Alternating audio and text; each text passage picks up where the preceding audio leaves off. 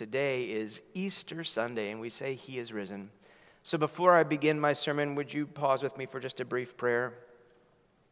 Loving God, when the women came to a tomb in the early morning, you startled them with life and love, a life and a love that is stronger than death. And so we have come here this morning. Startle us with a truth so big it takes our breath away. Startle us in the middle of the routines of living with life and love stronger than death. We ask this through Jesus Christ, our risen Lord. Amen. And so we have our text from Mark's Gospel. And if you open up your Bibles at home, almost every single Bible that has been printed lets you know that after verse 8, it says this is where it ends. But then there's still verses 9 through 20. But let's look at these first eight verses. When the Sabbath was over, Mary Magdalene and Mary, the mother of James, and Salome brought spices so that they might go and anoint him. And very early on the first day of the week, when the sun had risen, they went to the tomb. They had been saying to one another, Who will roll the stone for us for, to the entrance of the tomb? When they looked up, they saw that the stone, which was very large, had already been rolled back. As they entered the tomb, they saw a young man dressed in a white robe sitting on the right side, and they were alarmed. But he said to them, Do not be alarmed. You are looking for Jesus of Nazareth, who was crucified. He has been raised, he is not here. Look, there is the place they laid him. But go, tell his disciples and Peter that he is going ahead of you to Galilee. And I want to stop just very briefly here. Why is Peter singled out here? Why is Peter singled out? He was one of the disciples. Why the disciples and Peter? Well, Peter is going to experience sort of a resurrection in his own life. Peter, who three times denied even knowing Jesus, was one of that number that all ran away. Peter must have been doubting himself terribly, and yet Jesus saw something in him. Jesus knew that this was the man with the power of the Holy Spirit who was going to be able to, to launch the church, a church that is still going strong. So tell the disciples and Peter that he is going ahead of you to Galilee. There you will see him just as he told you. So they went out from the tomb and fled, for terror and amazement had seized them, and they said nothing to anyone, for they were afraid the word of God for the people of God. Thanks be to God. That's kind of a weird way to end that story, isn't it? They come, they're terrified, they're told he's going to go before you, and then they just, Mark leaves it hanging right there. Didn't Mark believe in resurrection? Well, we know, of course, Mark believed in resurrection. At the transfiguration, as they're coming down the mountain, Jesus says to those disciples, You know, tell no one other what you had seen until after the Son of Man has been risen from the dead. And at the Lord's Supper, the way Mark tells it, he says again, But after I am raised up, I will go before you to Galilee. The same thing this holy visitor said to those women. Mark didn't include any of the dramatic resurrection accounts. No, those would come in the second century. And so, as we heard at our service last night, if worshipers do not experience Jesus as dead, they can hardly experience him as resurrected. And so, when Mark ends this gospel this way, he puts it on us, he puts it on you and me as we encounter it. Do we read the end of Mark as the end of the story? Or is it just, the beginning of a different story? My wife and I go over the text that I'm going to going to be speaking about. And, and when she and I go over this text, you know, she loves movies. She just loves movies. And she says, Oh, it seems like a wonderful ending to a movie that really is crying out for a sequel. Crying out for a sequel. And now what? And we know that the sequel is what we are living in, it is our reality. So some scholars suggest that, that Mark's gospel actually did have more in it at the end and it just got lost throughout history. Others have a more dramatic account. He was writing during a time of persecution, and they try and paint the picture that as he is finishing the very last of his gospel, he is captured and taken away. I don't know that I buy that one at all.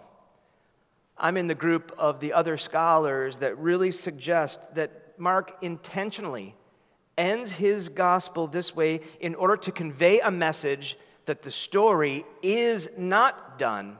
What God is doing is not finished, it is only the beginning. And so I love the way Mark ends his gospel, the way he, he ends it precisely because it is not neat. He doesn't try to explain what happened, he makes no claims, just announces that this tomb is empty and that if you're coming to look for someone who is alive, don't look at, for where they put dead people. But I also love it with this imagery. He is going ahead of you. Ahead of you. The definition of disciple is one who is a follower, and you can't be a follower unless there is someone who is ahead of you. And so, Mark doesn't give us proof of resurrection with the resurrection experience of Jesus in the flesh. Mark leaves us with these three women. Now, we heard last night in the way Matthew tells this story that at least two of these three women were there. They were there as the ravaged, bloody, and lifeless body of Jesus was laid into a tomb that was then sealed. These women must have felt that they had to be there. There was something compelling them to be there. We know that everyone else had run away or abandoned Jesus, but these women are there. And as dusk turned into darkness, it must have taken all their strength to just leave that space. I have shared that when I'm doing a service of committal, whether we're placing a casket into the ground or, or ashes, when the words and the prayers are done and the service is over, I try and stay as long as I can. Because, in my experience, for many, many people, leaving that casket behind or leaving the, those ashes is the final goodbye, and they're oftentimes not ready for it in the hearts of these women and faithful disciples everywhere, Jesus was taken too soon. And so they were there. And I imagine that they had made a vow with each other that they were going to come back, that they were going to keep this tomb, this cemetery site, neat and orderly. They were going to do anything they could to maybe beautify it. They were going to make uh, regular trips there to remember the love of Jesus, to remember his teachings, to almost try and hear his voice again. But what we found out today, to their amazement, when they show up at the tomb and they're told, He is not there, He is risen, He has gone ahead of you, they realize, and they must have been so excited that they're not going to have any need to go back to that site again because He is not there. He is risen. He is risen indeed. So these three women are told, Go and tell. And yet they do not. They say nothing to anyone, the way Mark leaves it. They are afraid. There is no shout of victory, only astonished silence. There is no leap for joy, only running in fear. They were told to go and tell, and yet they said nothing to anyone. But we know that they would regain their voices. We know that they would proclaim that he has been risen and that he is going ahead of anyone who would follow. You know, Mark has kind of withheld references to these female disciples until this time, and it is their time. And the only hope that the story will go on, the way Mark leaves it, is if these women share the good news. And the good news they did. The story will go on, and, and as it goes on, we step into the future. One of my favorite preachers, a man named John Buchanan, who is retired long ago now, wrote this Easter is an ideal day for us to shake off nostalgic notions of faith and to get serious about God's confidence in the future. One of our most unfortunate mistakes is to view the Bible mostly as a book about the past. It certainly contains an ancient record, but its direction is forward, not backward. And yet, there's something about all of us that we like to look backward Facebook's presence on the earth has kind of made sure that a lot of people are stuck looking backward. And yet we are called to look forward. And yet we keep looking back to try and re- re- retrieve or preserve the past because it feels more manageable than trying to discern a future that is greatly unknown. Not a single one of us here today knows what tomorrow will bring. We're drawn to the rearview mirror. We're drawn to the scrapbooks of faith, to trudge to the cemetery, the warm sentiments of childhood church. And yet, the God of Scripture is always out ahead of us. This risen Christ is always out ahead of us, leading us into the future. And that is the nature of God to move forward into the future. Now, I don't think I've ever really talked about Moses on an Easter morning sermon. But we know that, kind of at the very beginning of this, Moses is out there and he has this encounter with God. And Moses says, Tell me who you are. Who am I supposed to say that you are? Now, my NRSV Bible has Jesus, or has God saying, I am who I am. But, friends, the Hebrew verb is not present tense. I will be what I will be, is the way of God saying, My name the very nature of God is future tense. And the Apostle Paul gets it when he says, straining forward, not looking behind, I, I, move forward. And Jesus tells his followers to keep their hand to the plow and to not look back. And that's the same message that this divine visitor shares with these women. He is going ahead of you, he is not just stuck in your memories, alive and out in front. And so, friends, I hope you really uh, reflect uh, today and, and this, this whole year on the fact that Easter is not past tense. Easter is not just a historical event. Easter is a movement forward, and Jesus is out in front of us. It's not what happened, it is what is happening, and it is what will happen. That's where our Easter faith comes in. Wouldn't it be great? Can we even imagine how different life would be if before every appointment, before every phone call, before every destination, we could recognize that we have been actually anticipated? That God is out in front of us, that the risen Christ showed up to set things into motion prior to our arrival? To live with this kind of perspective, it would be nothing less than Easter faith at its best scholar, professor, preacher, uh, N.T. Wright talks about Easter. He says, The resurrection declares that the cross was a victory, not a defeat. The deepest meanings of the resurrection have to do with new creation. It is God's new world brought to birth. When Jesus emerged, transformed from the tomb on Easter morning, it was the first day of God's new week the moment of sunrise after a long night. The resurrection of Jesus means, says, Wright, that the present time is shot through with great significance. What is done for the glory of God in the present is genuinely building for God's future acts of justice and mercy, the creation of beauty and the celebration of truth, deeds of love and creation of communities of kindness and forgiveness. These all matter and they all matter forever.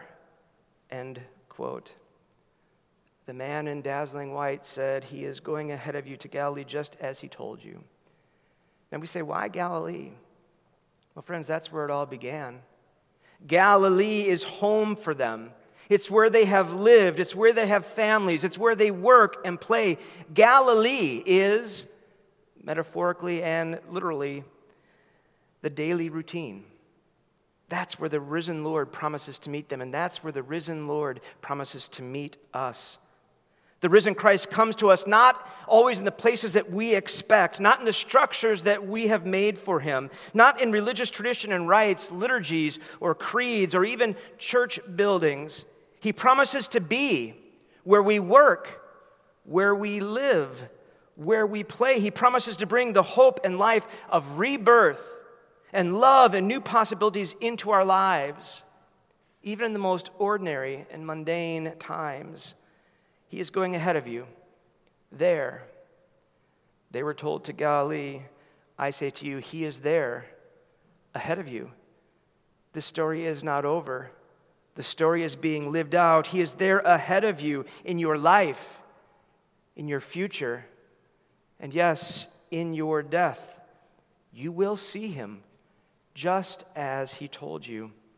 And because of that, friends, we don't need to be afraid. The future, yes, will, continue, will have its limits. It'll have its diminishment and loss, but it will also contain our future life with our Easter faith will contain a love that is stronger than death.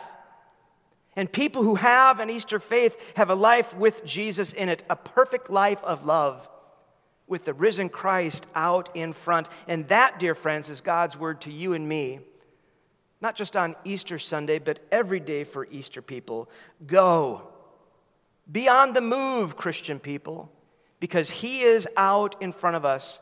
He who has gone into darkness for us, He who has gone into death for us, He has conquered that death, and there is nothing to fear. And so, yes, we're called to follow Jesus beyond Easter.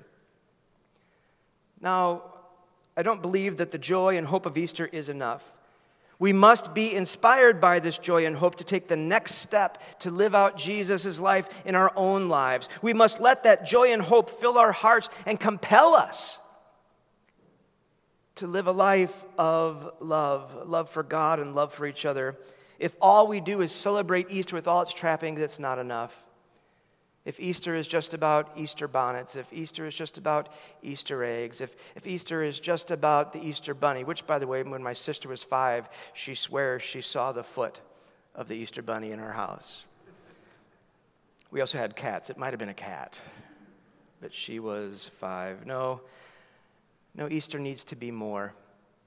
On that very first Easter, something in the world changed.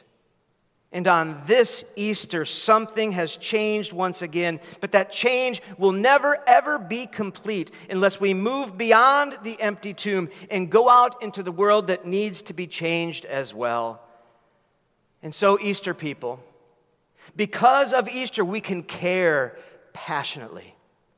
Because of Easter, we can love without reservation. Because of Easter, we can give our lives to our dearest one and also to the causes we care most about. We can give our lives to justice, to peace, to church, and to God's living, breathing kingdom here on earth. Go, is what he said. Christ Jesus will be there ahead of you.